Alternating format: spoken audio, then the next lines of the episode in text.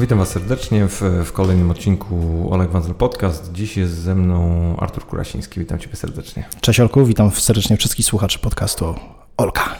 E, Artur, Ty o sobie mówisz e, techrealista. E, co to właściwie znaczy? To jest takie słowo, w, słowo, które wymyśliłem sobie, a potem okazało się, że istnieje. Słowo, określenie, worek pojęciowy. Ja do niego wrzucam pewną, pewien zestaw wartości, który uważam, że powinien cechować osobę, która porusza się w świecie technologii. To znaczy realizm e, w rozumieniu takim, że patrzymy na technologię i wiemy, że one mogą mieć różne oblicza i tak jak Uber działa, jak działa Facebook, Amazon, Google, Apple, wszystkie duże firmy oparte o tym DNA technologicznym, wszystko zależy od tego, czy patrzysz i widzisz zyski tylko i wyłącznie, czy marzy ci się podbój świata i konkurencji, czy chcesz zrobić ludziom dobrze i uratować ludzkość. Więc mój techrealizm polega na tym, że jeżeli ktoś mi mówi, zobacz, teraz będziemy mogli sekwencjonować DNA w sposób prosty i przyjemny, to ja od razu niestety, ale w głowie pojawiają mi się bardzo negatywne scenariusze. Typu ktoś będzie zarabiał na tym, że będzie przerabiał, mówiąc brutalnie, dzieci, dostosowywał je do specjalnych, może jakichś, nie wiem, rządowych e, potrzeb i tak dalej, i tak dalej. Czyli każda technologia może być dobra i może być zła. To jest oczywiście taki kolokwializm i bardzo dużej klasy mm, uogólnienie, natomiast e, obecnie często zapominamy o tym. Chodzimy z telefonami, korzystamy z wielu technologii, serwisów, usług, a potem się nagle dziwimy, że nasza prywatność jest totalnie zaburzona, że wpadamy jak narkomani w ciągi, siedzimy, swajpujemy te nasze ekraniki i tak dalej. Więc mój techrealizm właśnie polega na tym, że ja chciałbym, aby wszyscy o tym pamiętali, że sięgając po Facebooka, my jesteśmy automatycznie poddawani bardzo podobnym mechanizmom, jakim są poddawani alkoholicy, osoby uzależnione od różnego typu, czy też będące w bliskiej przyszłości narażeni no właśnie na bycie uzależnionymi. Więc tak pokrótce techrealizm właśnie to znaczy. No i, i, to jest pewna postawa, no a, a za tym też idą bardzo określone działania i, i ponieważ ja się śmieję, że ty, ty jesteś taki człowiek projekt i, i, robisz ich e, dość dużo i to w żadnym stopniu nie jest nic złego, bo z tego co też znamy się trochę, rozmawialiśmy, to, to, to był twój świadomy wybór, że ty lubisz nowe rzeczy, lubisz e, pracować nad, nad pewnymi nowymi ideami i zastanawiam się, jak, jak ty dzisiaj tą swoją postawę tego techrealisty wdrażasz w życie. E, no to jest oczywiście jest tu konflikt, dlatego że w wielu wypadkach e, moja styczność biznesowa jest po prostu oparta o to, że spotykam się również z tymi firmami, które krytykuję otwarcie. Czasami zdarza mi się za to otrzymać e, delikatne pogrożenie palcem, a czasami wręcz nawet, tak jak było w przypadku Amazona, pani rzecznik, którą pozdrawiam, no zadzwoniła do mnie wielce zbulwersowana tym, że po prostu miałem czelność pomówić firmę Amazon o zrobienie paru rzeczy, które były akurat nie moim wymysłem, tylko prasy zagranicznej. E, więc czasami zdarzają się interwencje na takim poziomie. Śmieję się, że w zeszłym roku udało mi się chyba obrazić wszystkie amerykańskie korporacje w Polsce. E, przy okazji między innymi... E, Odhaczasz sobie? Odhaczam sobie, nie, żeby było jasne, nie jestem z tego dumny, tylko widzę też, że problemem jest za chwilę powiedzenie, że YouTube jest ogromnie dużym siedliskiem patologii i koncern Google nie chce z tym nic zrobić dlatego że po prostu im się to opłaca. I tak jak był niedawny przykład akurat konkurencyjnej w stosunku do Was e, sieci też podmiotu, czyli, czyli LiveTube'a, e, kwestia Kruszwila i podobnej klasy ludzi. No i teraz można sobie powiedzieć, e, to, co też już zdążyłem przeczytać, że no przecież to nie jest wina Kruszwila, że on jest taki bardzo jedący po bandzie, tylko to jest problem dorosłych, dzieci, którzy, które nie mają nad sobą żadnej pieczy i to jest problem rodziców, którzy pozwalają dzieciom oglądać takie rzeczy. To jest część problemu. Przede wszystkim problem jest to, że jeżeli ja chcę otworzyć na YouTubie bajkę, to nie zostawię swojej czteroletniej córki z tą bajką, bo się boję, że algorytm Facebook, znaczy algorytm YouTube'a poda jej te, za chwilę taką treść, która będzie dla niej wypaczająca, zła i negatywna. I to jest jak gdyby taki przykład na to, e, co się, co się może zdać, stać złego. Więc wdrażanie tego polega na tym, że ja po prostu staram się trochę bardziej być mniej zależny od tych dużych firm, mm, co pewnie też będzie miało konsekwencję taką, że muszę, no niestety, ale nie być do końca poddane możliwościom nacisku, jeżeli okaże się na przykład, że ktoś się na mnie wkurzy i odetnie mnie od sociali czy od jakichś kanałów reklamowych, bo taką, taką możliwość też na serio rozpatruję. To, to się może oczywiście wydawać gdzieś tam na, na, na krawędzi teorii spiskowej, no ale znam kilka osób, które, organizacje zostały po prostu ukarane w sposób e, oczywiście zgodnie z regulaminem tych firm, ale no po prostu nie mogą prowadzić działalności. Pierwotnie wydawało się, że to jest jakiś przykry incydent, a finałowo konta na AdWordsie zostały wywalone w kosmos, kanał na YouTubie poszedł do śmieci i to wcale nie pato streamingowy ani żaden podobny, no bo tak po prostu ktoś zadecydował w odległej Ameryce lub też Indiach, tam gdzie jest call center, tam gdzie są e, położone ośrodki, które decydują o tym. Więc ja jestem, dużo projektów robię technologicznych, opartych o technologię. Teraz na przykład, jeżeli siedzimy w naszym, naszym game roomie, który, który choć jest pusty, bo nie ma tutaj osób grających, ale będziemy za chwilę e, uzewnętrzniali, w tym sensie będziemy wypuszczali na rynek e, grę hybrydową, która akurat nie ma żadnego w sobie pierwiastka, żadnego DNA Facebooka, Google'a, Apple'a czy czegoś podobnego, natomiast na pewno będziemy za ich pomocą tych platform coś sprzedawali. Więc jeżeli ktoś powie, dajemy bana Kurasowi, no to to się może odbić źle na biznesach, którym również jestem związany. Czy to powoduje, że się boję? No nie, no kurczę, no też jestem realistą. No co ja mogę zrobić takiego złego temu wielkiemu Facebookowi? Poza tym, że non-stop pisać, że jednak to jest serwis, który ma coraz więcej problemów e, za, za, za skórą, ale o tym wszyscy wiedzą i to mam, mam nadzieję, że jakby też nie jest postrzegane jako walka z amerykańskim imperializmem. No tak się po prostu stało, że te wszystkie największe spółki technologiczne świata mają rodowód amerykański. Bardzo ciekawy natomiast jest obecnie case walki, bo to można tak już powiedzieć, to jest właściwie zimna wojna technologiczna między Stanami Zjednoczonymi A Chinami, bo to się dobrze nie skończy. To nie ma prawa się skończyć dobrze. Amerykanie będą puszyli się i e, stroszyli piórka. Chińczycy również nie mają za bardzo wyjścia, bo są poddani ogromnej presji, więc to doprowadzi do paru, do paru przełomów. Żyjemy w bardzo ciekawych czasach, Olku, powiem Ci tak na no, marginesie. No właśnie, właśnie mam dokładnie takie, takie samo przeświadczenie, bo, bo trochę te rzeczy, o których Ty wspomniałeś wcześniej w kontekście ingerencji dużych platform, społecznościowych w treści, jakie tam się znajdują, są w ogóle teraz, z tego co się orientuję, przedmiotem ogromnej w ogóle dyskusji w Stanach, bo z jednej strony oni mówią we wszelkiego, we wszelkiego rodzaju mm, tych przesłuchaniach w kongresie, że oni są platformą, która nie ma wpływu na to, co jest tam publikowane. Czy tak jest, czy nie, zostawmy Smoke to, bo to jest. No, -hmm. Oczywiście, ale, ale powiedzmy to, to mówią. Tak. A z drugiej strony potem jawnie mówią, ty nie będziesz publikował na tej platformie, bo mówisz coś. Tak, bo masz poglądy, jesteś no, wyrazisty. Dokładnie. Tak, I, i, I, oczywiście i, i, problem pojawił się wtedy, kiedy, kiedy nagle to zostały, są to osoby z bardzo konkretnej jednej strony i ja się z nimi nie zgadzam. Mi się nie podoba to, co one mówią, ale wiem, że tam są osoby, które to oglądają, które tego słuchają i potencjalnie szukają takich treści, nie? Tak. I to jest trochę tak, i wiem, że często w tej dyskusji pojawia się porównanie do dużych operatorów telekomunikacyjnych. No, oni udostępniają pewną usługę i, nawet jeżeli monitorują, do kogo dzwonisz, z kim rozmawiasz, kiedy rozmawiasz i jak długo rozmawiasz, no to nie powiedzą ci, no to teraz nie będziesz dzwonił do, do, do Artura. Mhm. Nie, nie zrobią tego. E, to jest bardzo ciekawe, ciekawy punkt widzenia i na pewno warty wielu filozoficznych dysput, natomiast na chwilę obecną e, bardzo jasne też jest jesteśmy w stanie już pokazać po tym, co się wydarzyło w Stanach Zjednoczonych w 2016 roku, że po prostu Facebook e, był może nie zamieszany w sposób e, bezpośredni, ale w dużej mierze umożliwiał poprzez swoje mechanizmy wpływanie na wybory prezydenckie w Stanach Zjednoczonych, prawdopodobnie w dwóch albo trzech krajach w Europie Środkowo-Wschodniej. W Polsce do tego nie doszło, przynajmniej ja takiej wiedzy nie mam i nikt tego nie jest w stanie udowodnić. Natomiast to jest już sama gdyby rzeczywistość przerażająca. To, że dzięki reklamom targetowanym niebywale precyzyjnie możemy zmieniać zachowania głównie związane z preferencjami wyborczymi, no to mówmy się, już też wykracza grubo poza możliwości y, zwykłej platformy, takiej, jaką, za jaką by chciał chodzić Facebook. Zresztą uważam, że to jest genialne. E, pamiętam tą, tą wymianę argumentów właśnie z senatorami, kiedy Mark Zuckerberg zapytany przez, no bardzo uważam, że mało ogarniętego senatora pa, panie Zuckerberg, a właściwie to jak działa ten Facebook? We sell ads. I Marek, i Marek wtedy mówi, Senator, we ran ads. I to jest takie piękne podsumowanie, oczywiście z jednej strony pokazujące, hej, my tylko jesteśmy platformą do, e, do e, serwowania reklam, z drugiej strony ilość rzeczy, które, których o nas wiedzą te platformy, jest już mityczna, 70 e, tysięcy różnych metryk, którymi nas opisuje Facebook, do których oczywiście nie mamy dostępu.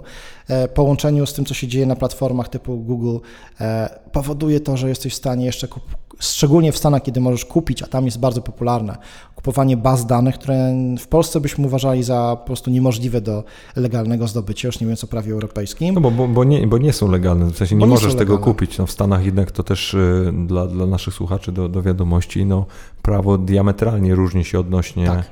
dbania o o, o bezpieczeństwo danych e, użytkowników. I, I prywatność, tak. Do, dokładnie, wręcz e, bardzo często środowiska mm, liberalne czy, czy, czy, czy by powiedział lewicujące wręcz pokazują Unię Europejską jako pewnego rodzaju punkt odniesienia do tego, jak mogą wyglądać regulacje. I my mamy kompletnie inną perspektywę do tego, co tam się dzieje, bo tam faktycznie no, kupić można wszystko. Tak. I regulacja prawna jest posunięta do absurdu, bo oczywiście zarazem można zrobić mapę, na której pokazujesz, e, czy w Twojej dzielnicy działają pedofile, jak dużo jest przestępstw. To jest dobra wizja użycia takiej mapy, a z drugiej możesz też bardzo łatwo targetować ludzi, którzy na przykład mają odpowiednie zarobki, albo wręcz pracują w odpowiednich miejscach, bo takie dane są dostępne. E, więc składając te klocki do kupy, okazuje się, że amerykański biznes jest w stanie nieprawdopodobnie dobrze działać na rynku reklamowym, a to jest zawsze, jakby nie było, makry, mokry sen e, każdego marketera, czyli wiedzieć, dokładnie, gdzie się znajduje nasz potencjalny kupiec, wepchnąć mu taki towar, którego on będzie chciał i jeszcze który będzie mógł zapłacić. Więc to niestety platformy doskonale spełniają, uczą się coraz bardziej, bo też trzeba zauważyć jedną rzecz, że prawdopodobnie największymi wygranymi w wyścigu o walce i rozwoju sztucznej inteligencji właśnie będą platformy typu Facebook i Google, ponieważ one posiadają ogromne ilości informacji. To sztuczną inteligencję trzeba czymś nakarmić, trzeba ją nauczyć. W Facebooku są to miliardy, miliardów zapisów różnych wymian. Do tego są zdjęcia, w Google są to wyszukiwania i dziesiątki jeszcze innych rzeczy, które zostawiamy po sobie, jak te okruszki w różnych systemach. Ja zawsze się zastanawiam, czy ludzie są świadomi, że korzystając z map Google, oni kontrybuują i jednocześnie są współtwórcami tych map, bo dzięki pozycjonowaniu poszczególnych naszych telefonów, na przykład system jest w stanie zebrać informację, że tu jest korek. Nikt tego nie raportuje, nikt, żaden gogli, chochlik nie biega to, to i nie, nie jest mówi. satelita, która nie, skanuje całą oczywiście, Ziemię. Oczywiście, że nie. nie. To jest telefon twój czy mój, który jadący w korku nagle zwalnia z 30 km do zera, w związku z tym na mapie pojawia się czerwona, czerwona strefa e, i tyle. Więc te informacje są nasze. Ja bym chciał mieć decyzję, móc decydować o tym skąd i gdzie te informacje zostaną podane. Zgadza się, Amerykanie śmieją się, mają potworną, mówiąc kolokwialnie, bekę z naszego RODO i z europejskiego GDPR, ponieważ oni uważają, że to jest po prostu samobójstwo. Jak można zabronić szerzenia, wyciągania takich informacji? Ba, kilka dni temu dostałem linka od znajomego wszedłem na taką stronę, nazywa się gazeta dosyć poczytna, LA Times. Ona jest zGBDR-owana, nie mogę na nią wejść jako e, rezydent e, Unii Europejskiej, ponieważ oni mówią wprost, nie chcemy dostosować się do prawa europejskiego, spadaj. Chcesz korzystać z naszych treści, tak. musisz mieć jakiegoś włączonego, nie wiem, VPN-a i tak dalej. Też się od tego odbiłem. Więc e, to są rzeczy, które, które gdzieś tam zaczynamy odczuwać. Jest ten wyraźny podział. Co gorsza, nie ma tak naprawdę trzeciej drogi, dlatego że trzecią drogą to jest droga chińska, czyli totalna inwigilacja, system zbudowany na właściwie internet jest służbie państwa. E, był robiony w zeszłym roku test przez jednego z dziennikarzy bodajże BBC, który poddał się eksperymentowi w jednym z niewielkich chińskich miast, czyli to będzie na naszą skalę pewno milion osób. E, udał się na ulicę i został i miał Pomysł był taki, że ma zostać złapane za pomocą kamer i jak gdyby zatrzymane przez policję. Zajęło to bodajże 7 minut. W sensie on idąc ulicą był zidentyfikowany z tak wielu kamer, że w czasie tego swojego marszu po 7 minutach przyszedł patrol policji, po prostu go zwinął, przeprowadził do studia, gdzie dokończyli rozmowę. Więc ja sobie potrafię wyobrazić sytuację, w której nie dość, że mam śledzone jesteś przez swój telefon, bo to jest naturalne, bo operator będzie podlegał władzy państwowej w Chinach. E, tak jak teraz się dzieje właśnie z Huawei'em, jeszcze dodatkowo producent telefonu jest, jest chiński, dodatkowo masz chińskiego operatora, masz 5G, masz wiele innych serwisów, które również są połączone w, tą, w ten diabelski krąg, więc koniec końców tak naprawdę jesteś permanentnie inwigilowane i to już nie jest takie, taka wizja, wiesz, 1984, tylko ona po prostu jest bardziej diabelska, bo ty już nawet nie wiesz kiedy. To nie jest tak, że ty możesz powiedzieć sobie, teraz będę mówił do siebie w dziwnym języku, nikt tego nie zrozumie. Nie, mamy audio, mamy dużo systemów, które kupujemy z radością i dajemy, oddajemy w ręce naszych bliskich, czyli wszystkiego typu Echo i Google Home i tak dalej. To przecież wszystko są urządzenia, które słyszą teoretycznie one słuchają i te informacje trafiają do centrali w, w Stanach albo w, tam, gdzie siedziba w Europie jest tej firmy. No ale pomyślmy sobie o tym, jeżeli wejdzie 5G, no to ci właśnie biedni operatorzy komórkowi trochę tracą na możliwości sprawdzenia, co się dzieje z tymi danymi. I oto jest wielka wojna, co żeby było jeszcze tak najmniej różowo, to w 5, jeżeli chodzi o 5G, nie ma wyboru. Najbardziej zaawansowanymi pod kątem tworzenia tego systemu są Chińczycy. Amerykanie nie mają szans ich dogonić, tak samo jak Europejczycy. Stąd wiele rządów e, europejskich postawiło już jak gdyby trochę zaczęło się uśmiechać i puszczać oko do Chińczyków, a Amerykanie powiedzieli bardzo znacząco, że jeżeli wdrożysz u siebie 5G, to właściwie jakbyś został wrogiem Stanów Zjednoczonych. Wiesz, oni wierzą głęboko w to, że zmiana tego, nazwijmy to takiego DNA światowego, że to Amerykanie mają kontrolę nad internetem, spowoduje, że okej, okay, można mówić dlatego, że są pazernymi kapitalistami, no ale też patrzę pod kątem strategicznym. To jednak będzie taka zmiana ogromnie ważąca, więc ja jestem teraz bardzo dużym, takim przywiązuję dużo uwagi do tego, co się dzieje w Stanach, między Stanami a Chinami, bo to może naprawdę zmienić to, co się dzieje w internecie na, na dziesiątki lat. Chińczykom się udało tak naprawdę wprowadzić własną, własny internet, a Rosjanie też to rozważają, więc takie pączkowanie internetu może być dla nas bardzo niebezpieczne, bo to stanie się to, co się stało z platformami społecznościowymi. Nasze bąbelki staną jeszcze bardziej dobrze pozamykane i my będziemy krzyczeli coś, ale tego będą słuchały tylko osoby, które są zainteresowane. To jest taki klasyczny przykład, e, to się ładnie po angielsku nazywa echo chamber, czyli krzyczysz i w odbiciu tego twojego krzyku ty słyszysz swoją myśl i masz wrażenie, że ktoś do ciebie opowiedział i dyskutujesz sam ze sobą. To jest to, dlaczego ja na przykład nie wyrzucam ludzi, którzy się nie zgadzają politycznie ze mną na Facebooku, do pewnego oczywiście poziomu, że zachowują jakiś tam poziom savoir dlatego że nie chcę być uwięziony w swoim bąbelku. Jeżeli oni nawet nie, nie, nie kochają mnie za to, co ja robię, ani za to, jakie wartości wyznaję, to na ich fejsie, na ich wallu będą się pojawiały informacje ode mnie. Może nie za pierwszym razem, ale za piętnastym pomyślał, że coś jest na rzeczy, skoro ten goleś po prostu non-stop pokazuje nowe fakty. To jest coś, co niestety nam bardzo, e, bardzo grozi, w tym sensie, że to może stać się naszą taką nieprzyjemną niespodzianką w bliskiej przyszłości. A myślisz, że jest jakiś, mm, jakiś sposób, skuteczny sposób, żeby ludzie zaczęli świadom, bardziej, w bardziej świadomy sposób korzystać z technologii, bo jest ten diaboliczny, ta diaboliczna strona, o której wspomniałeś, no ale też wszyscy jesteśmy świadomi i na co dzień korzystamy z bardzo wielu benefitów tych technologii. I zastanawiam się, co się musi wydarzyć, żeby jednak ludzie no, dowiedzieli się troszeczkę więcej, zadali sobie pewne właśnie te pytania, o których powiedziałeś.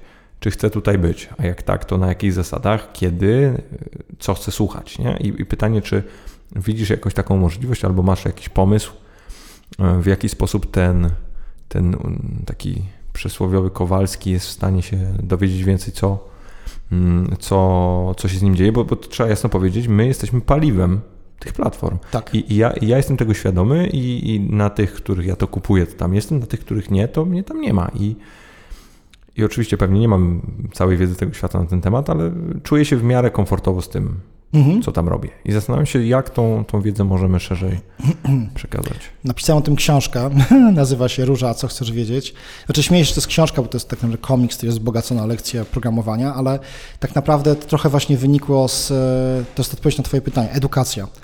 E, musimy edukować ludzi, musimy pokazywać im, musimy pokazywać im, co się dzieje, bądź kiedy sięgają po telefon, co znaczy, że mam konto na Facebooku, ile informacji jestem w stanie czy ten telefon, czy platforma, czy ktoś inny zupełnie jest w stanie w ciągu dnia otrzymać na poziomie kontaktu ze mną, jakaś organizacja albo właśnie jakaś duża firma, dlatego że ludzie nie mają zielonego pojęcia. Mi się wydaje, że telefon jest ich, że wszystko, co jest w telefonie jest ich, że na Facebooku mogą robić co chcą, potem się dziwią, że na przykład nie mogą pokazać sutka albo penisa, lub też wyszerować takiego obrazka, bo ktoś to ogląda. No, jest co poddawani nieustannej kontroli, cały czas są oceniani przez algorytmy.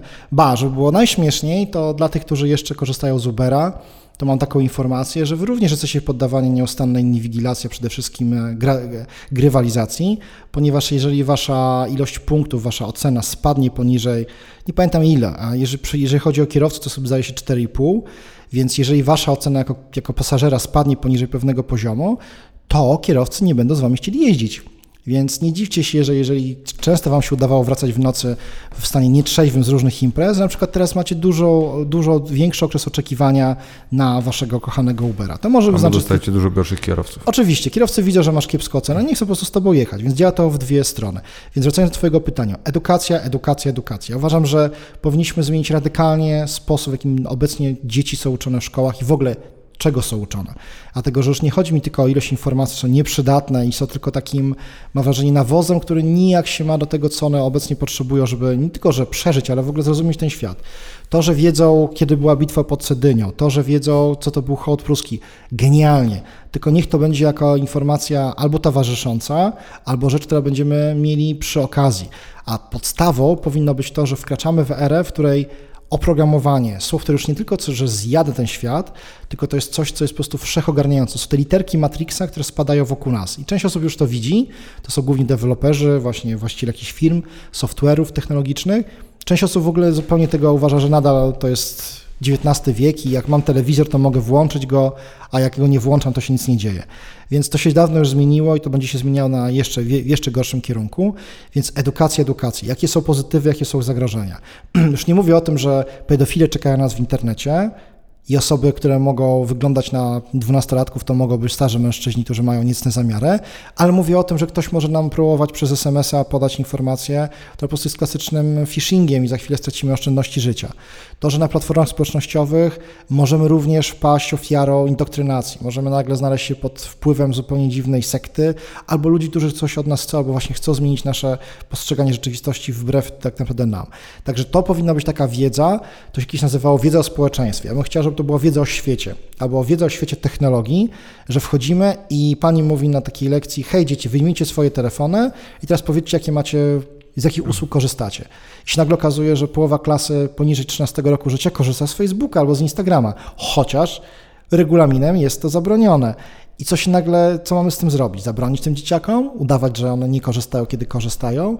Tak? Znaczy, wiele takich bardzo dużej klasy i dużej wagi pytań stoi przed nami, jako rodzice, jako członkowie społeczeństwa. Ja wcale nie widzę za zagrożeń związanych z tym, że ludzie korzystają z głupawych serwisów e, informacyjnych, że swajpują sobie kotki, za przeproszeniem mówiąc cycki, ale widzę zagrożenie w tym, że jeżeli to wypełnia ich czas wolny i oni nie chcą zyskiwać żadnej wiedzy i mają wyrąbane na to, czy pali się oponami pod Puszczą Białowieską, czy też e, do władzy dochodzą ludzie, którzy po prostu negują globalno, globalne ocieplenie, no to to już jest niebezpieczeństwo, bo kiedy jest społeczeństwo obywatelskie i ja wiem, że mój sąsiad i ja stanowimy jakąś jedność i możemy razem czemuś zadziałać albo coś fajnego przedsięwziąć, no to jest fajne. A jeżeli jesteśmy zatomizowani, dlatego że cały czas jesteśmy poddawani tym dziwnym sygnałom, które do nas wpływają głównie budowane przez algorytmy, ale pamiętajmy jedną rzecz, jak ze słynnym zdziwieniem chyba Tomasza Lisa, że mu się wyświetlają reklamy prostytutek chyba ukraińskich czy, czy podobnej klasy AdWordsy na, na jego profilach różnych.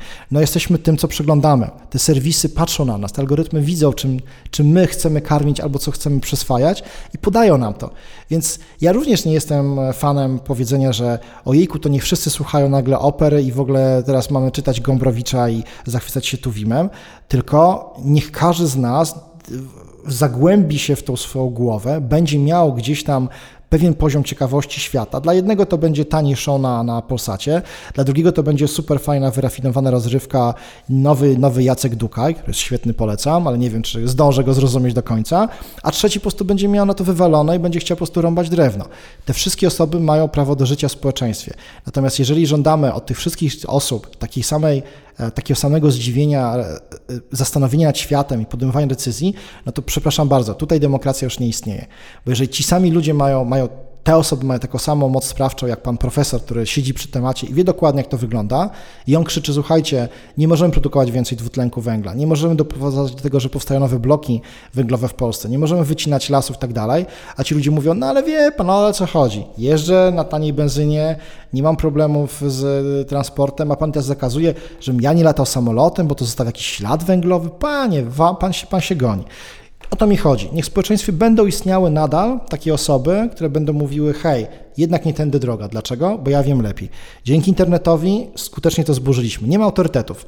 Mój głos, ponieważ mam więcej lajków, szerów i możliwości dotarcia do poszczególnych użytkowników, nie wiem, Facebooka, jest lepszy w tym wypadku niż głos profesora e, osoby, która ma, nie, ma nieprawdopodobnie du, du, du, duże doświadczenie. Dlaczego? Bo tak działają algorytmy. To mi nie pasuje. Stąd jest mój ogromna, ogromna niechęć do mediów społecznościowych w postaci Instagrama, instagramerek, instagramerów, którzy wykorzystują tą pozycję do robienia głupot totalnych. Jestem wkurzony, co zaszło na meczu w finale Ligi Mistrzów. Absolutnie tego typu postępów, że mówię o wbiegnięciu na murawę i zareklamowaniu pewnego serwisu przez kobietę, absolutnie uważam, że strony organizacji, które były organizatorami tego, tego finału, powinny spotkać się z potwornym zakazem. To powinna być kara, która dotyka tą kobietę i 30 jeszcze pokoleń jej, dlatego że jeżeli ona, ona sama zapowiedziała, przeliczyła sobie na pieniądze wartość ekspozycji w mediach i stwierdziła, że ona to będzie robiła nadal. No dobrze, zapłaci karę wyższą, 20 tysięcy, 50, 100 tysięcy, nadal to będzie za mało, żeby przewyższyć te, te koszta. W związku z tym sami generujemy sobie takie problemy. Do tej technologii na pewno będę chciał wrócić, ale, ale wywołałeś. Jak Piłka nożna. Tego, nie, właśnie nie. Temat wcześniej, jak tego wilka z lasu, temat smogu, bo, bo to jest też mi tematyka bardzo bliska i taka, którą jakbym miał powiedzieć jakimiś sprawami, które się dzieją w moim najbliższym otoczeniu ostatnio, to chyba tą się przejmuje najbardziej i ona mnie też najbardziej dotyka, bo, bo faktycznie przeraża mnie to, co się dzieje dookoła i też to, jak jak bardzo to od nas zależy w jedną albo w drugą stronę. E, I, I, bardzo chciałem o tym z Tobą porozmawiać, no ponieważ siłą rzeczy w jakimś stopniu Ty jesteś bardzo silnym głosem ostatnio i Ty też jakby taki wybór podjąłeś i mhm. coraz więcej różnych inicjatyw podejmujesz, e, występujesz w kampaniach reklamowych, jesteś pewną i twarzujesz pewnym, pewnym poglądom i zastanawiam się, jak, jak patrzę dzisiaj na na kwestię smogu, na, na kwestię globalnego ocieplenia, to, to co czujesz? Jest co, czuję e, dwie emocje bardzo silne. Ciężko mi je wyważyć, powiedzieć, która jest e, pierwsza, która jest druga, ale jedną z tych emocji jest e, totalna bezradność, wręcz nawet panika, a drugą jest ogromna wściekłość. Wściekłość, ponieważ codziennie ludzkość po prostu podcina sobie tą gałąź, na której siedzi. Ja wiem, że jakbyśmy spotkali się 15 lat temu, czy 10, to byśmy mogli być, o, facet tam coś tam chrzani. No ale zobaczmy, co się dzieje dzisiaj. Jest środek, można powiedzieć, prawie że końcówka czerwca. Temperatura jest tak duża, tak wysoka, jakby to był koniec sierpnia. E, nie można oddychać, brakuje wody w, w dużych miastach w, Polsce. Za chwilę to się przełoży na cykl wegetacyjny roślin. Już się przekłada, już rolnicy protestowali, że w maju właściwie ich zbiory były potwornie zagrożone. I my to czytamy, my to widzimy. Ci, ci rolnicy apelują o coś, ktoś pewnie ich słucha albo ich nie słucha, natomiast to się nie zmienia. Znaczy, ja nie słyszę, żeby w Polska jest takim dobrym e, przykładem, ponieważ my nic tu nie robimy. Wszystkie kraje Europy Zachodniej zaczynało coś robić parę lat temu. Obecnie w Wielka Brytania przeszła już kompletnie na produkowanie energii nie z węgla, z czego się są dumni i bardzo, bardzo się z tego cieszą. W Niemczech jeszcze oczywiście jest duży problem, tam jest czynnych dużo, dużo kopalni, natomiast oczywiście też mają to o, nie mówiąc już o Skandynawii, nie? Czy Skandynawia. W związku z tym my jesteśmy niestety takim niechlubnym wyjątkiem na mapie tej Europy. Sami się trujemy, budujemy coraz więcej e, tych właśnie e, kopalni, czy też e, produkujemy, wydobywamy węgla, ponieważ pomimo tego, że to jest absurdalnie ekonomiczne, zupełnie nieopłacalne, dlatego, że boimy się pewnych grup społecznych, które są związane z, z tym węglem. W związku z tym nie można, nie można powiedzieć, że Polska cokolwiek robi. I teraz tak, jestem osobą, która mieszka w dużym mieście, E, jestem niestety narażony na to, że codziennie muszę przejść z punktu A do punktu B przejechać. Mogę oczywiście wybierać rower. W wielu wypadkach jest to nawet ok, szczególnie w taką pogodę.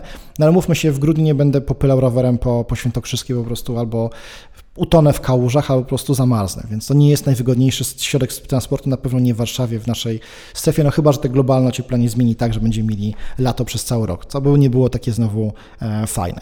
Także nie ma tego ucieczki. A ze smogiem jest taki problem, że bardzo dużo osób po prostu nie wierzy, że on istnieje. No bo nie wiem, czy pamiętasz, jak to się wydarzyło. W pewnym momencie narosła, jak to niektórzy mówią, narosła moda, że jest smog. No jest smog, trzeba coś z tym robić przez wiele przeszli dziesiątków lat, jak pewno powiedzieliby nasi rodzice, ten smog był, oni żyli, jeba, był PRL, był jeszcze gorzej.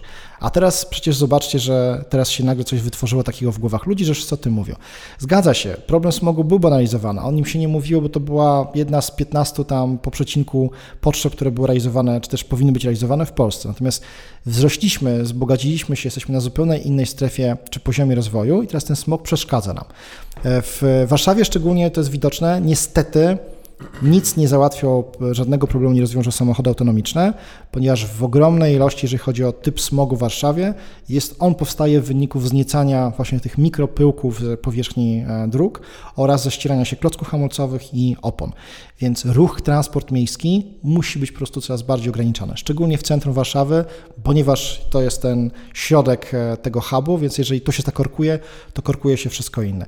Innymi słowy, fajnie by było, gdyby ludzie rozumieli, że podróżowanie przez połowę Warszawy samochodem pięcioosobowym, w którym siedzi jedna osoba, jest nie tyle co głupie pod kątem ekonomicznym, tylko bardzo szkodzi atmosferze.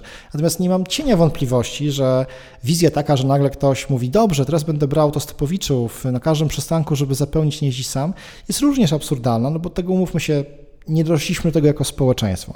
To się te tematy się niestety bardzo zazębiają, bo teraz tak, mieszkam w małej miejscowości, Mam swój piec, którym wpalę różnego typu rzeczami. Przychodzi do mnie sąsiad, mówi: Niech pan nie pali drewnem lakierowanym, bo ono ma, jest nasączone dużą ilością trujących składników. A odwal się pan. Co mi pan zrobi? No, zgłoszę pana na Straż Miejską. No to co, co może pan zrobić? No, przyjdzie Straż Miejska, a ty powiesz, nie, nie palę tym, tak? Czyli jeżeli nawet ktoś cię, mówiąc brzydko, podkabluje i zrobi z ciebie przestępcę i ktoś przyjdzie do ciebie i będzie starał się od ciebie uzyskać informacje, to będziesz się przed tym zbraniał. Nikt nie widzi, że to jest problem. To jest trochę takie, takie nasza typowa polska przywara, że my zawsze będziemy próbowali ten system obejść. Tak? W tym wypadku palenie ekologiczną, e, ekologicznym jakimś paliwem jest właśnie niefajne, bo jest tani opał, który możesz kupować. Widziałem nawet ogłoszenia na serwisach, e, no co prawda nie społecznościowych typowych, ale takich powiedzmy, że właśnie ogłoszeniowych, że ludzie sprzedają podkłady kolejowe, które są nasączone taką ilością związków chemicznych, które po właśnie procesie spalania będą uwalniane, po prostu jest to prawie że jak reaktor w, w Czernobylu otwarty. No ale cóż z tego, skoro PKP pozbywa się na potęgę tych podkładów starych, no bo co ma z nimi zrobić? Musiałby je zutylizować, więc lepiej jest je po prostu wziąć i wrzucić gdzieś z boku, ewentualnie sprzedać, ktoś je kupi, a potem się tnie na małe kawałki i po prostu się sprzedaje jako tanie paliwo. No takie praktyki są stosowane w Polsce, dlatego że Polska jest po prostu biednym krajem. Jeżeli mielibyśmy model skandynawski, żeby stać byłoby nas na kupienie sobie Tesli, bo mielibyśmy dofinansowanie państwa, no to każdy by chciał to Teslą jeździć. Niestety u nas średnia cena samochodu to jest tak najlepszy, to jest taki 15-20 tysięcy i najlepiej, żeby był, wiesz, prosto z salonu, taki, którym Niemiec po nim płakał i tak dalej. Lubimy się oszukiwać, nie widzimy tych związków. Nie widzimy, że złe parkowanie powoduje korki w Warszawie, bo zaparkujesz źle raz, ktoś ciebie tu też za to zaparkuje i to jest taki, takie domino, które się ciągnie. Więc to jest znowu, idziemy jak gdyby do końca i okazuje się, że na początku jest edukacja i jest to budowanie tej tkanki społecznej. Nie chodzi o to, żeby być prawakiem, lewakiem, głosować na PiS albo PO, tylko być osobą, która rozumie tą konsekwencję. Jeżeli nie dbasz o swoje środowisko, to w tym pewnym momencie to środowisko po prostu kopnie cię w tyłek. Ale jest też taki problem, że na chwilę obecną wszyscy, którzy znają się na tym, powtarzają jak mantrę. Wymieranie gatunków już nie do końca możemy powstrzymać. Mamy w ogóle jakieś 30 lat przed sobą, żeby przeżyć jako ludzkość. To już nie jest problem taki, że wymrze ileś to nie. Po prostu my zginiemy jako ludzie wprowadziliśmy, nakręciliśmy taką spiralę zmian, która już sama przyroda nie jest w stanie jej, ją, ją zwalczać. To jest przerażające. Ja mam świadomość taką, posiadając dwójkę dzieci i to jest moja, moja taka, oprócz tej wściekłości, drugie uczucie, czyli, czyli taka panika, a wręcz nawet no, no, no, taka wielka, wszechogarniająca niemoc, że właśnie co ja zrobiłem najlepszego? Sprowadziłem ten świat dwójkę ludzi, którzy prawdopodobnie będą musieli konsekwencje moich wszystkich poprzedników, przodków e, brać na swoje barki. Być może nie będą w stanie z tym nic zrobić. Być może umrą w tym dziwnym, zmutowanym świecie, gdzie będą mieli trąby powietrznej plus 50 stopni w, w Małopolsce, bo po prostu nadal będą ogromne fabryki, nadal biznes nie będzie do końca przekonany, to się nie będzie opłacało, co gorsza, dużej ilości biznesów na całym świecie po prostu zmienić. Indie i Chiny doszły do momentu, kiedy po prostu nie mogą tego już e, ukrywać. Ba, one, oni są liderami, te kraje są liderami, jeżeli chodzi chociażby o fotowoltaikę. Ameryka jest właśnie, okazuje się, absurdalnie ostatnim chętnym do zmiany, szczególnie pod przywództwem teraz e, Trumpa, gdzie znowu jest negacjonizm na poziomie, nie ma czegoś takiego jak globalne ocieplenie, nie ma czegoś takiego jak problemy właśnie Zmiany z przyrodą. klimatyczne. Są. Zmiany klimatyczne. No, przy okazji masz Miami, gdzie wiesz, ogromne zale, fale zalewają. Nadal twierdzę, że to jest niezwiązane z tym, że jest globalne ocieplenie. Wariactwo. Wiesz, to jest dla mnie niesamowite, że mm, no bo to, że przepraszam, że ludzie sobie w jakimś stopniu odraczają ten aspekt y, mm, no, no jakichś tam reperkusji, mówią, no dobra, no to, to kiedyś tam to się zadzieje, ale to wiesz, tam lata, lata świetlne od, od dzisiaj. I chyba wydaje mi się, że to jest, to jest największym problemem w, te, w tym akurat temacie, no to jest to, że to, to nas dotknie.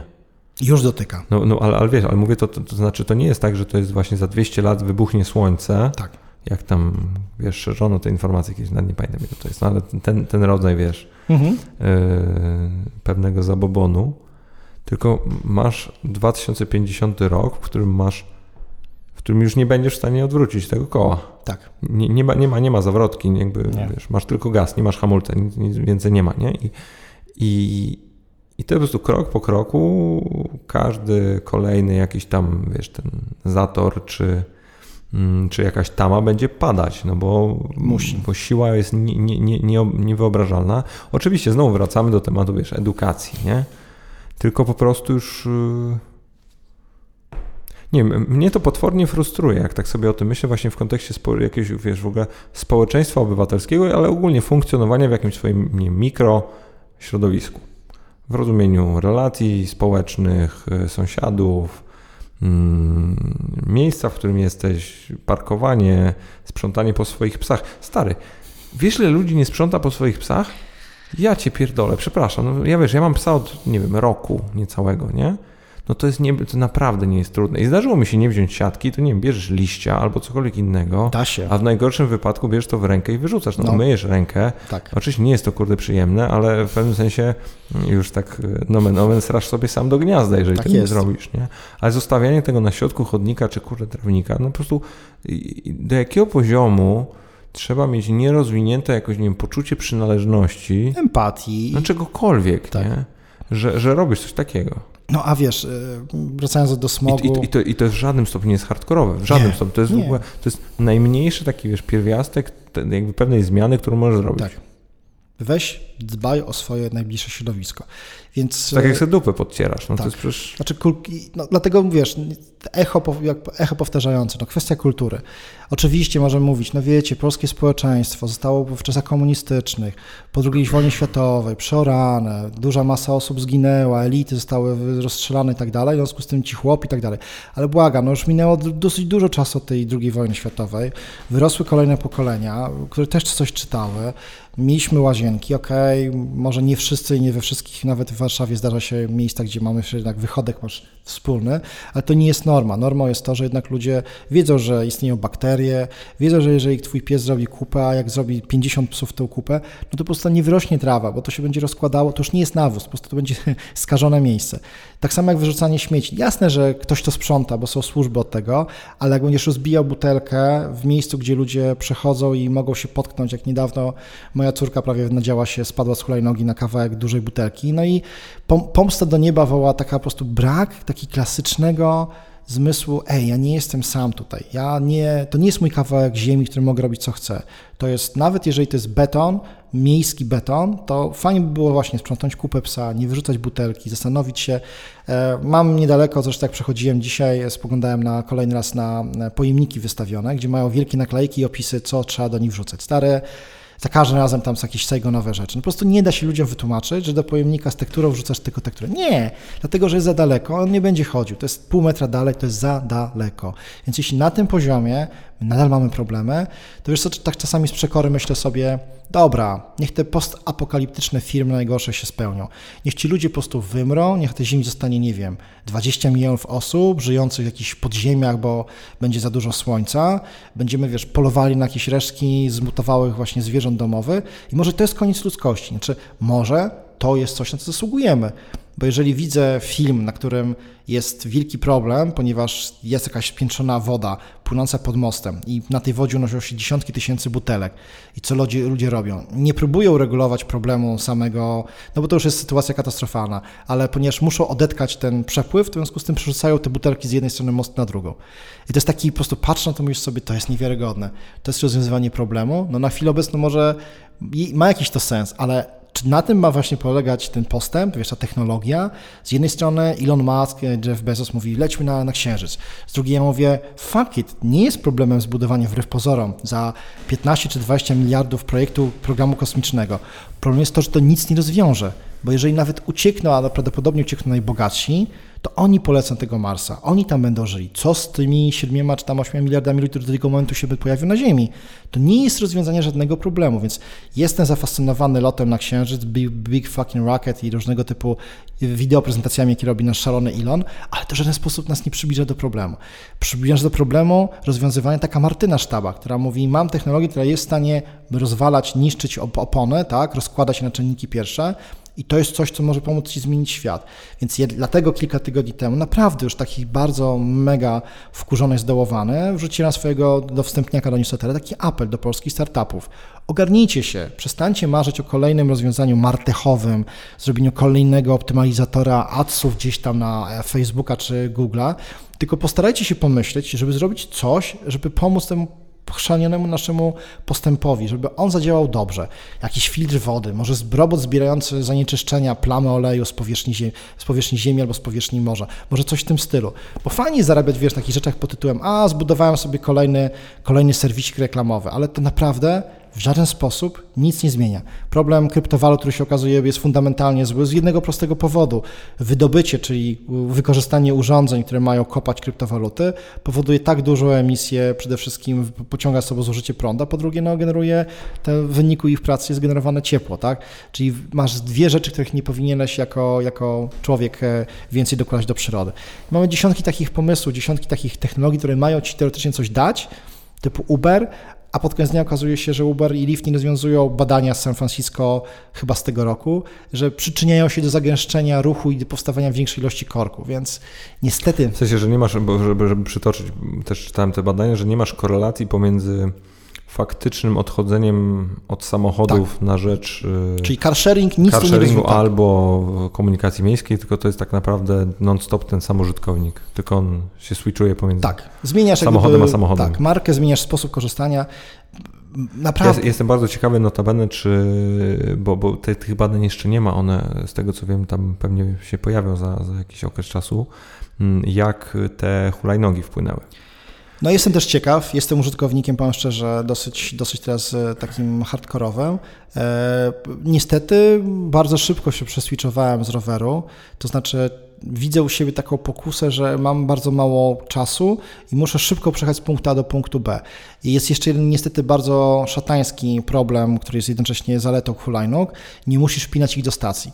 Czyli ja nie mam w głowie tego, co podobnie z samochodem. Muszę podjechać na miejsce, znaleźć miejsce parkingowe, go zaparkować, w związku z tym dlatego wolę Ubera, bo Uberze nie muszę nic, nic parkować. Ale trzecią właśnie opcją jest to, że jeżeli mogę dojechać hulajnogą, no to jest super, bo jadę bardzo wąskimi uliczkami, gdzie właśnie albo chodnikiem, co mam nadzieję, że za chwilę będzie zabronione, lawiruję między ludźmi, no ale mogę dojechać szybciej i trafić w punkt pomimo, pomimo korków.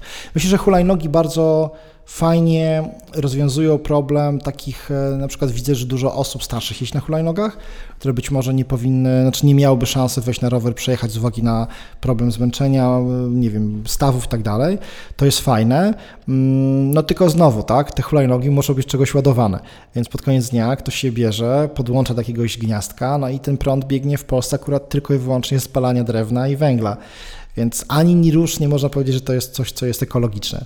Niestety, dlatego ja się bardzo waham przed zakupem samochodu elektrycznego, bo naprawdę chciałbym być takim zdrowym obywatelem, wiesz, mieszkańcem dużego miasta, który po prostu nie zatruwa środowiska. Ale pomyślę sobie, że cóż z tego, że ja kupię ten samochód za 150 tysięcy złotych, jak jego zatankowanie w cudzysłowie będzie po prostu niszczenie nadal środowiska, tylko trochę gdzie indziej. Tak przesunę ten mój problem na inną półkę. Ja się właśnie tak zastanawiam, bo ten, ten aspekt tego odroczenia, o którym mówisz, to jest w ogóle potwornie niebezpieczny, bo mam takie wrażenie, że bardzo wiele osób właśnie wpada w tą taką no, w tą takie samo zapętlenie, że, no, że moja osoba to tak naprawdę nic nie zmienia, nie?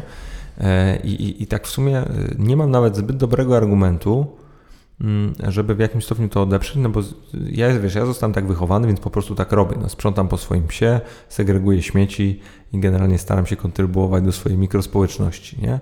Ale, ale faktycznie zdaję sobie sprawę, że to może być, mam na tyle w sobie dużo empatii, że jestem w stanie zobaczyć, że to potrafi być obezwładniające i zastanawiam się, czy, czy w ogóle masz jakieś dane albo informacje odnośnie tego, jak realnie taki no, przysłowiowy Kowalski kontrybuuje do tego wszystkiego i czy realnie nasz, zmiana naszych jakichś nawyków będzie, będzie w stanie wywołać efekt tej kuli śniegowej, faktycznie coś zmienić, czy to jednak bo, bo ja mam nawet często takie, wiesz, obserwacje, czy to jednak koniecznie trzeba, no, w jakimś stopniu ruszyć na wielkich tego świata i zacząć tam lobbować? Czy to jednak faktycznie my możemy? Mhm.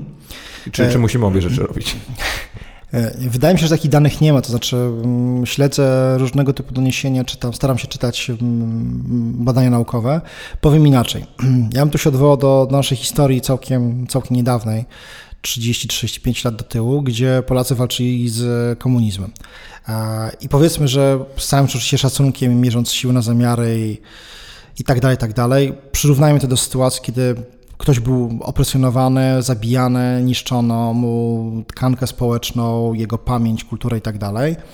E, I, I wtedy też można było powiedzieć, a co ja biedny jeden tam chłoporobotnik mogę przeciwko temu systemowi stanąć? Już nie mówię o Wałęsie, nie mówię o działaczach takich bardzo otwartych i znanych, ale ludzie, którzy po prostu pracowali. W pewnym momencie w Polsce było 10 milionów członków e, Związku Solidarność. Więc uważam, że jesteśmy jako ludzie, szczególnie jesteśmy po prostu istotą społeczną, to, to jest takie bardzo też oklepany komunał, ale to jest prawda, więc myślę, że tym zapalnikiem jest po prostu przekroczenie pewnej masy krytycznej. To, że my dzisiaj mówimy o smogu, o globalnym ociepleniu, pewnie kilka lat temu nie był to temat seksy i nikt go by nie podnosił. Coś się zmieniło. Dużo osób też widzę, słuchaj, no zobacz, jak szybko została wprowadzona do powszechnej świadomości problem plastiku. Oczywiście znowu, on się tlił, tlił, tlił, nagle okazuje się, że ba, jest moda i ludzie nie chcą pić w knajpach z rurek, e, używać rurek plastikowych. W niektórych miejscach, bodajże ratusz niedawno wydał też e, e, specjalny okulnik, że nie ma być używanych e, plastików plastikowych, y, chyba na tych sztuczców i, i właśnie rurek, więc to się zmienia. Niestety nie możemy zrobić tak jak to jest taką pułapką też trochę tych wszystkich zielonych ruchów, takich bardzo radykalnych. Znaczy te wszystkie ruchy chciałyby mieć jabłko, czy też e, ciastko je zjeść. To znaczy, z jednej strony chciałby mieć MacBooka, na którym mogą pisać ze swoje odezwy, a z drugiej strony nie chciałoby, żeby ten ślad, e, ten ślad węglowy, te wszystkie rzeczy, które są spowodowane z produkcją i tak dalej, były, były w naszej atmosferze. No, nie możemy wrócić do jaskiń, na to się nikt nie zgadza, zresztą polecam. No też nikt tego nie chce, nie? Nie, nie jesteś w stanie odrzucić zdobyczy technologii, zdobyczy chociażby nawet medycyny. Nie, nie możemy tego zrobić. To są jakieś koszta. Tylko ja znowu nie dam sobie wmówić, że nie możemy tego zbalansować. Nie możemy doprowadzić do sytuacji, że jesteśmy w stanie produkować energię, ale na przykład ona nie pochodzi już, już tylko z węgla i kopalin, tylko produkujemy w inny sposób.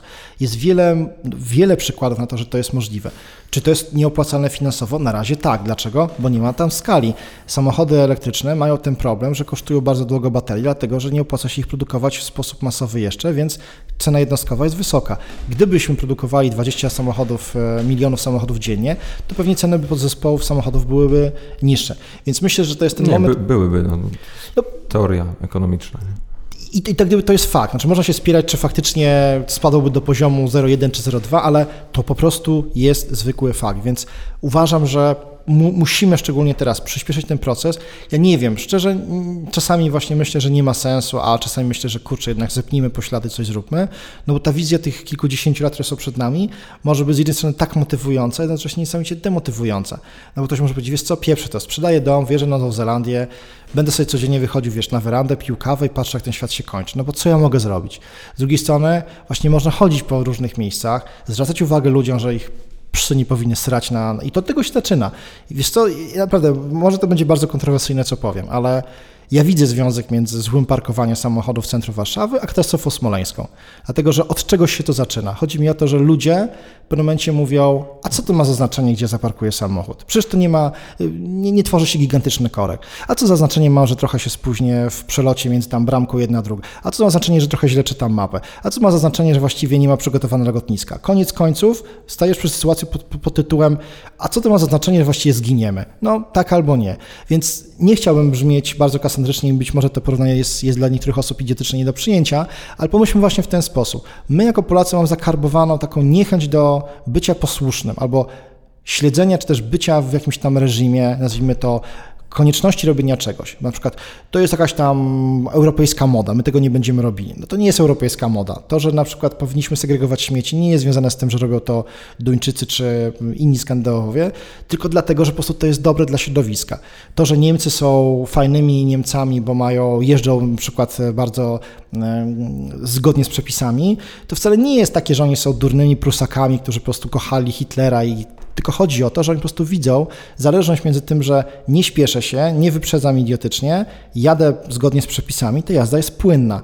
I to jak się wjeżdża na autostrady w Niemczech, czy w Austrii, czy w Szwajcarii, gdzie są ogromne mandaty, Polacy nagle zaczynają jeździć jak Europejczycy. Przekraczamy granicę na Odrze i nagle się w nas budzi demon. Ja tu mogę pojechać. Dlaczego? Bo ja wiem, że ten fotoratar nie działa, wiem, że w tej okolicy nie ma patrolu policyjnego, wiem, że jak dostanę mandat, to będzie stuwa, stać mnie, bryka kosztowała 300, w związku z tym takie próbujemy ten hakować ten system. Więc jak mówię, tak, Polacy są fani do rozwiązywania problemów, a takich naprawdę, wiesz, takich, takich życiowych.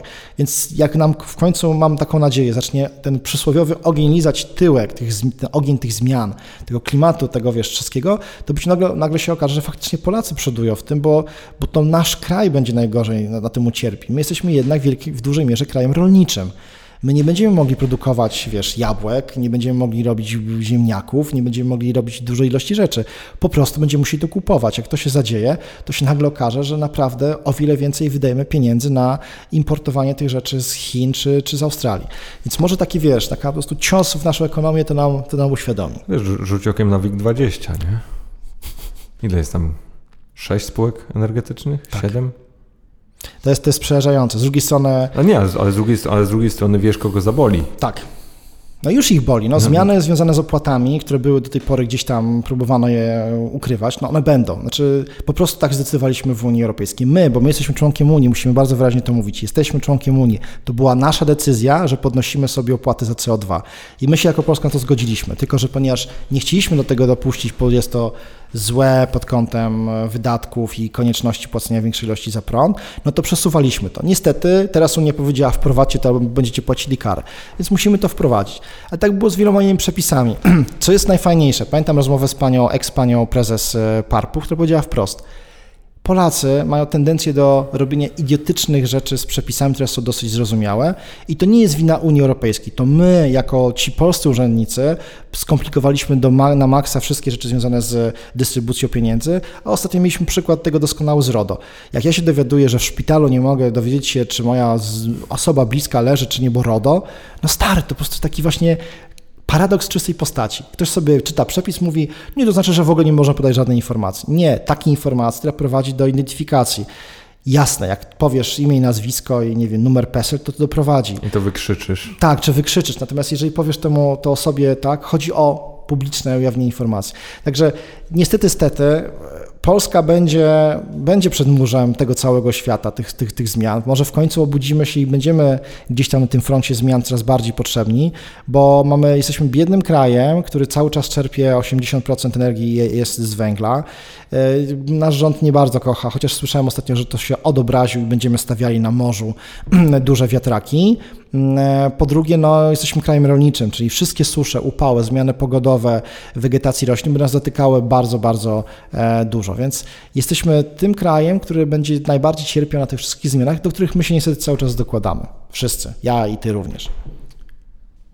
Wiesz, co jest ciekawe? Mm, zobacz, e, jak wiele, szczególnie młodych ludzi, chodzi po mieście i generalnie szuka sensu życia, nie? I mówią o tym, że chcą robić coś wartościowego. I to jest dla mnie niebywałe, bo Właśnie mówiłeś o tych wszystkich tam kolejnych e, super, e, w dużym cudzysłowie, mam taki wielki ten cudzysłów, e, jakichś tam innowacyjnych, wiekopomnych biznesach, a masz no trzy czy cztery takie tematy naprawdę, które są, które są trudne, fundamentalne, potwornie skomplikowane, ale coś znaczą. I może i faktycznie to, co ty zrobisz, może się bezpośrednio przełożyć na to, czy znaczy ten twój świat y, w mniejszym bądź większym stopniu będzie wyglądał inaczej. Lepiej. Zgadza się. E, I, I, się tak zastanawiam, wiesz, y, dlaczego, dlaczego nikt się tego nie złapie, nie? Bo, bo to, to w sumie tam siedzi. No to jest doskonałe pytanie. Tam leży sobie w sumie. Zobacz, ja, moje pokolenie, jestem osobą urodzoną w 1974 roku, czyli w tym roku będę z godnością obchodził 45 rok mojego życia na, na tej ziemi. E, mi dane było przeżyć trzy duże wyzwania. Nie byłem świadom większości, ale, ale za mojego życia się wydarzyły. Czyli to był upadek komunizmu. Sorry, moi rodzice nigdy nie wierzyli, myślę, że większość osób nie wierzyła, że komunizm się skończy w Polsce za ich życia. Dwa, przystąpienie Polski do NATO, trzy, wstąpienie do Unii Europejskiej. Każde z tych wydarzeń jest nieprawdopodobną, ogromną cezurą w historii Polski. To jest taki naprawdę jakby, no nie przesadzam, to jest właściwie, wiesz, wyzwolenie Polski za każdym razem z jakichś okowów, przejście z jakiegoś bardzo dziwnego etapu do zupełnie nowej rzeczywistości. I to moje pokolenie to przeżyło. Ja byłem od początku wychowany w klasycznym, wiesz, domu, gdzie się mówiło o komunistach, o tym, że ten system opresyjny i tak dalej. Koniec komunizmu dla mnie, ja miałem wtedy 15 lat, w związku z tym, jak mówię, nie, nieświadomie go przeżywałem. To nie było, nie chcę się, wiesz, teraz kreować na jakiegoś wielkiego e, zbowidowca i gościa, który latał z, i, i zwalczał. Ale wiesz, ale miałeś na tyle olej w głowie, żeby zobaczyć, że coś dużego się stało. Tak, ale to na pewno odczułem i byłem świadom, że coś się wydarzyło. A obecne pokolenie, mam wrażenie, i moje dzieci również, że tego pokolenia, pokolenia będę zaliczał, one przed sobą właśnie nie mają żadnego wyzwania. Z ich perspektywy, gdyby już nie ma po co żyć. Tak naprawdę mają telefon, mają internet, spotykają się z znajomymi, nie ma granic, keine Grenzen, mogą pojechać, wiesz, wziąć dowód osobisty, polecieć na weekend do Porto za 200 zł, bo są tanie linie, bo jest, wiesz, strefa masz, Schengen. Masz roaming w Unii Europejskiej, masz roaming, za darmo. A jak wiesz, masz trochę więcej kasy, to sobie lecisz na, na Majorkę albo do Stanów. Trochę jak gdyby, wiesz co, taka zmieniła się skala problemu. Teraz problem jest posiadanie pieniędzy, żeby sobie dobrze w życiu wszystko ułożyć. E, I okej, okay, dlatego dużo osób koncentruje się, że pracuje na złych umowach, czy właściwie ma kiepską pracę i tak dalej. To rozumiem, ale masz ogromną rację. Może czas na taką zmianę narracji, w której mówimy tym ludziom: słuchaj, teraz największym problemem, który stoi przed tobą, nie jest to, czy zarobisz 100 milionów złotych, czy, czy zarobisz milion tylko, tylko jest to, czy w ogóle ludzkość przeżyje i wstrząśnięcie nimi na takiego poziomu, że oni to w końcu kurczę zrozumieli, że być może nie będą mieli na co wydawać tych pieniędzy, nie będzie emerytury, nie będzie domku na Mazurach, nie będzie tysiąca rzeczy, które sobie wyobrażają, że to się będzie ich udziałem. Mogą tego nie dożyć. Albo będą żyli w tak dziwnym świecie, w którym naprawdę na wagę złota będzie, nie wiem, możliwość posadzenia drzewa, żeby nie uschło, albo posiadania własnej studni. Będą walczyli o, o może nie przeżycie, ale obóz dla uchodźców, wiesz, z powiewającymi płaciami namiotów, to będzie to, co będzie im dane. Może ta perspektywa, może po prostu nam jest za dobrze. Może my właśnie te wyzwania, które stoją przed nami, wiesz, też 309 myślę, że nikt z Polaków się nie spodziewał za bardzo, że za chwilę przyjdą naziści, będą mordowali ludzi, a to się zadziała, potem przyszli komuniści. Może my też nie rozumiemy do końca, aż to wielkie zło przyjdzie, kopnie nas w tyłek, złapie za szyję i powie jestem. Teraz trzeba coś z tym zrobić. Może my właśnie mamy taką jako ludzkość, a szczególnie Polacy, taką niestety przykrą cechę, że my jednak mówimy, odsuwamy do końca, wiesz, do samotnego końca. Światełko w tunelu na pewno jedzie, wiesz, na pewno jakaś drezyna. To się okazuje, że jedzie pociąg towarowy. No nie wiem, bo już inaczej tego sobie nie potrafię wyobrazić. To, że ktoś chce żyć bezpiecznie, wygodnie, okej, okay, łapie to, ale skonfrontowany z faktami, które stoją przed nim, globalne ocieplenie, ogromna ilość zanieczyszczeń, Nikt jak gdyby nie ma na świecie żadnego pomysłu poza jakimiś właśnie, wiesz, małymi pa państwami, które mówią, my coś zrobimy, wprowadzimy, ale globalnie to, to nikt nie pod tym pyłem. Kurczę, no to mnie boli bardzo. Mnie też, ale wiesz co, mam też takie przekonanie, że yy, ja mam takie wrażenie, przekonanie, tak jak powiedziałem, że nagle teraz wywiązała się pewna dyskusja i teraz każdy teraz bierze i się pociąga, kto jest większym hipokrytą, albo kto zrobił coś, albo czegoś nie zrobił. Ja sobie tak myślę, to nie znaczy, że teraz musisz być nomadem albo jakimś kurde pustelnikiem, który wiesz, będzie mieszkał w namiocie, bez elektryczności, bez niczegokolwiek tego typu. Jak masz y, wewnątrz miejsce na zrobienie jednej takiej zmiany, to ją po prostu zrób. I jak chcesz chodzić do, do drogich knajp, albo jeździć fajnym samochodem, to jeździ fajnym samochodem, mm, ale zadbaj o to, że nie będziesz wyrzucał plastiku albo że będziesz segregował śmieci. Nie musisz tego wszystkiego zrobić od razu, nie? Tak. Bo, bo na pewno tam są, bo inaczej, bo są tam osoby, które są bardziej zmotywowane i zrobią więcej. Mhm. Może będzie tak, że ty wpadniesz kiedyś na nią, zaczniesz o tym rozmawiać i faktycznie będziesz chciał się zmienić, ale ja po prostu, mnie to też strasznie boli po tej właśnie stronie, powiedzmy, proaktywnej, ten taki ciągły ostracyzm, całej społeczności, że wy to w ogóle jesteście syny, jak możecie, że w ogóle ten i, i, i potem zrobią coś ten, potem zrobią coś fajnego i kolejny bodziec, ale to za mało, musisz więcej. I wiesz, i non-stop jest po prostu źle. Zgadzam się. Co gorsza, bo tak było fajnie, trochę mówiłem negatywne rzeczy na stronę prawicową, teraz powiem na lewicową. Absolutnie mam potworną czasami bekę właśnie z takich e, zaangażowanych, e, właściwie fanatycznych wyznawców pewnych teorii. Moją ulubioną grupą są ci, którzy e, wierzą w, w sensie, odrzucają genetycznie czy, źle zabrzmiało, odrzucają gluten, tak? Na zasadzie, że to jest po prostu coś, co zdiagnozowali za pomocą wujka Google'a i to tak jest. I drugie po, po części to są ludzie, którzy nie chcą jeść mięsa z wielu powodów. E, i to jest grupa osób, która w moim przekonaniu, ci bezglutenowcy, wiesz, przyszła moda do Polski, nagle każdy jest po prostu, ma celiaki, jest uczulony. Guzik Prawda to jest tam, dotyka naprawdę bardzo wąskiej grupy społecznej. Ach. Potem trzeba naprawdę mieć e, świadomość, że wyłączenie takiej dużej ilości na przykład e, pieczyw i różnego typu produktów zbożowych po prostu jest zubożeniem diety. Jeżeli tego nie uzupełniasz w inny sposób, to bardzo szybko prowadzisz w ciągu kilku lat jesteś w stanie doprowadzić się do poważnych problemów zdrowotnych. Ale ludzie, którzy mówią, nie jem glutenu, jestem zdrowszy od tego, czy nie mam wzdęć, to, to, to już nie rozumieją. Druga kwestia, właśnie zadałem takie pytanie związane z, no bo oczywiście było bardzo takie perfidne, ja mówię, no dobra, za chwilę powstanie, czy już jest firma, nazywa się Beyond Meat, która produkuje sztuczne mięso, tak? No i ta firma zaczyna robić na dużą skalę, prawdopodobnie cena tego mięsa będzie... Weszła na giełdę niedawno. Weszła nie? na giełdę, tak. No, myślę, że tego już nic nie zatrzyma, to wszyscy będą nas naśladowali, pojawią się inne firmy. Jaka będzie teraz odpowiedź wegetarian na to? Tak? W sensie, co się takiego stanie, no bo to, jest, to nie jest mięso per se, no ono nie pochodzi od, od zwierzęcia, ale będzie miało smak, taką znaczy teksturę, tak, wszystko będzie e, mięsne. Oczywiście pojawiły się komentarze, to rzuciło się na wallu na fejsie, że no, chodzi o smak. Znaczy, Znowu, znam dużą grupę osób, która próbowała, znaczy jest wegetarianami, mówi, że nie lubi mięsa, ale Niestety też czasami zdarzało mi się, że po prostu ślinili się jak burek e, do, do kości na to mięso, no bo to jest jednak część Twojego organizmu. Ja wiem, że rodzą się ludzie, którzy nienawidzą mięsa z jakichś przyczyn, tak samo jak na przykład, nie wiem, ja nie bardzo lubię szpinak, tak, albo nie lubię pewnych potraw, nie wiem, na przykład w ogóle nie jem potraw, e, e, podrobów i tego typu rzeczy. Odrzucam je. To. Polska kuchnia dla mnie w większości jest nie do jedzenia. Natomiast jakbym był zmuszony, to wartość energetyczną z tego, tego odciągnę. E, mody powodują również właśnie to, że ktoś ci powie, ty powiesz, jest to, przestałem w swoim mieszkaniu używać plastiku i ktoś ci powie, no i co, teraz dopiero Olek, wiesz, bo teraz to w ogóle jest modne, żebyś w ogóle wody nie zużywał. Masz pić wodę, którą sobie wysikasz do sedesu, filtrować i tak dalej. Mówisz, kurczę, wariat. I tu się oczywiście zgadzam. Nie możemy dać się zwariować. Nie róbmy takich rzeczy, które są dla nas uciążliwe. E, ktoś mi na przykład zaproponował ostatnio, żeby nie kupował ciuchów. Ja wiem dlaczego, bo produkcja jednego, jednej pary jeansów czy tam koszulki to są dziesiątki hektolitrów wody zużywanej. Okay, to jest coś złego, ale nie jestem w stanie wyobrazić sobie sytuacji, że raz mówię, do końca życia nie kupię sobie koszulki. Próbuję robić to racjonalnie, znaczy kupuję wtedy, kiedy mam potrzebę, no ale nie będę się oszukiwał, że teraz będę eremitą i nigdy w życiu sobie nie kupię nic fajnego, albo nie będę używał lodówki Bofreon, albo coś innego. Tu są, tu, są, tu są, wiesz, jakieś tysiące rzeczy, które trzeba po prostu wyważyć. I uważam oczywiście, że co najgorsze może być na koniec, siedzimy tu i o tym rozmawiamy, a być może właśnie jakiś w tym sensie źle, że ta technologia zła jednak nas uratuje pod koniec i my będziemy tak na nią psioczymy, tak mówimy, że jest niefajna, a być może jakiś naukowiec oczywiście w Dolinie Krzemowej teraz pracuje nad cudownym środkiem, który spowoduje, że wiesz, zasadzi po prostu, każdy zasadzi ziarenko na ziemi i okaże się nagle, że jesteśmy w stanie uratować to całą ziemię.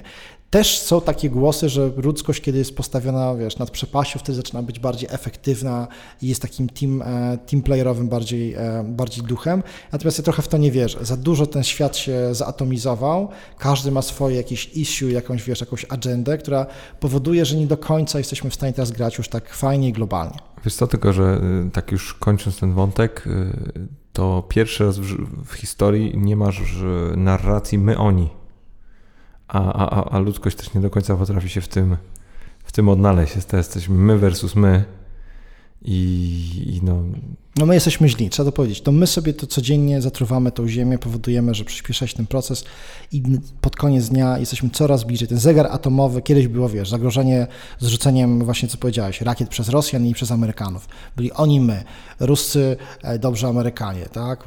Stalowa kurtyna i tak dalej. Nie, teraz nie ma tej stalowej kurtyny. Każdego dnia zużywając pewne środki chemiczne, kupując mięso, e, jeżdżąc samochodem, tak, e, zużywając wodę, przyczyniamy się do tego, że po prostu ta planeta coraz bardziej staje się jałowa, zatruta.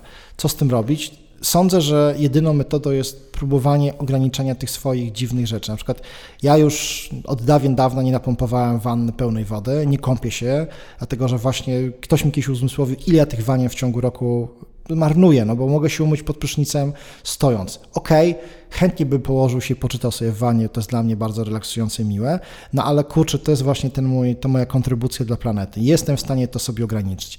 Jestem w stanie zjeść wiele posiłków bez e, mycia wody, e, tylko sobie coś tam opłukuję albo zmywam za pomocą jakichś ściereczek i tak dalej, i tak. I chyba każdy, to na tym też polega, żeby każdy z nas, jak też żyjemy na te, te kilka miliardów ludzi na Ziemi, niech zrobi coś, oczywiście ci, którzy mają możliwość, nie mówię o tym, którzy głodują i są na tam gdzieś w strefie e, przy Saharze, tylko ci, którzy są świadomi, właśnie konsumują i mają wpływ większy, żeby tego nie robić. I powiem Ci, że ostatnio tak, miałem taki pomysł, że mm, podróż samolotem to może już jest za duży wydatek energetyczny, w sensie za duży jest ten ślad, no ale to jest tak gdyby też uważam, że nie dajemy się zwariować. Znaczy, jeżeli podróżujesz samolotem kilka razy w roku, no to jak gdyby nie zmienisz, nie zmienisz tej planety na gorsze, oczywiście zrobisz to, ale też nie wszyscy podróżują i to nie jest tak bardzo na chwilę obecną coś, co, co większą, większą krzywdę robisz konsumując e, plastikowe tacki, tak? Właśnie wiesz, właśnie e, chciałbym kiedyś zobaczyć jakieś takie dane, albo wiesz, nawet, e, nawet, nawet taką listę, nie? Gradacja od największego wpływu do najmniejszego i która poszczególne jakieś tam segmenty właśnie, nawet takie makro, nie? Czyli węgiel, woda, samochody, wszelkiego rodzaju mhm. tego, te punkty, które się pojawiają. Tak. Bo, bo co, co ja mam, mam takie też wrażenie, że mm, ten, ten, ten problem, ta sytuacja jest o tyle skomplikowana, w sensie jest o tyle trudna, że jest potwornie skomplikowana i czego by się tak naprawdę nie chwycił, to w jakimś stopniu do tego problemu kontribuuje i mam takie wrażenie, że jak nigdy dotąd potrzebujemy priorytetyzacji i jasnego powiedzenia sobie, co trzeba załatwić na początku mhm. i pewnej takiej synchronizacji w tych działaniach, bo Mm, bo najgorsze, co się może wydarzyć, szczególnie jeszcze jest to jakimś tam pokarmem osób mm, negatywnie do tego ruchu nastawionych, mm, no że, że właśnie tej spójności nie będzie. Tak, to jest bardzo mądre, co powiedziałeś. Na pewno e, fajnie by było, gdyby ktoś mądrzejszy od nas e, przygotował i mówił o tym i promował taki styl życia. E, mówiąc wprost, słuchaj, fajnie by było, nie wiem, no masz samochód, ile razy dziennie jeździsz do pracy? Okej, okay. jakbyś się przesiadł z tego samochodu, tak, tak mniej więcej raz w tygodniu albo dwa razy w tygodniu nie pojechał do pracy. Zobacz, na przykład ty jesteś w stanie już tutaj oszczędzić tyle i tyle. E, nie kupując właśnie posiłków, które są przygotowane gdzieś tam na, nie wiem, na wynos, tak, już znowu i tak dalej. To są bardzo ważne rzeczy, szczególnie, że ludzie, mm, jak mówię, nie dostrzegają tego, że dostają, nie wiem, no, ja ostatnio zobaczyłem, ile, coraz częściej zaczynam to obserwować, w ile opakowań foliowych zawijane są towary, które kupujesz w sklepie, tak? Dostajesz jakiś przedmiot elektroniczny, on jest owinięty, potem jest dodatkowa warstwa, potem jest ta folia na tym samym pudełku, żebyś, wiesz, miał wrażenie, że nikt tego nie dotyka, a na końcu jeszcze ląduje w reklamówce. To wszystko są rzeczy, które są potem ciężkie do recyklingu.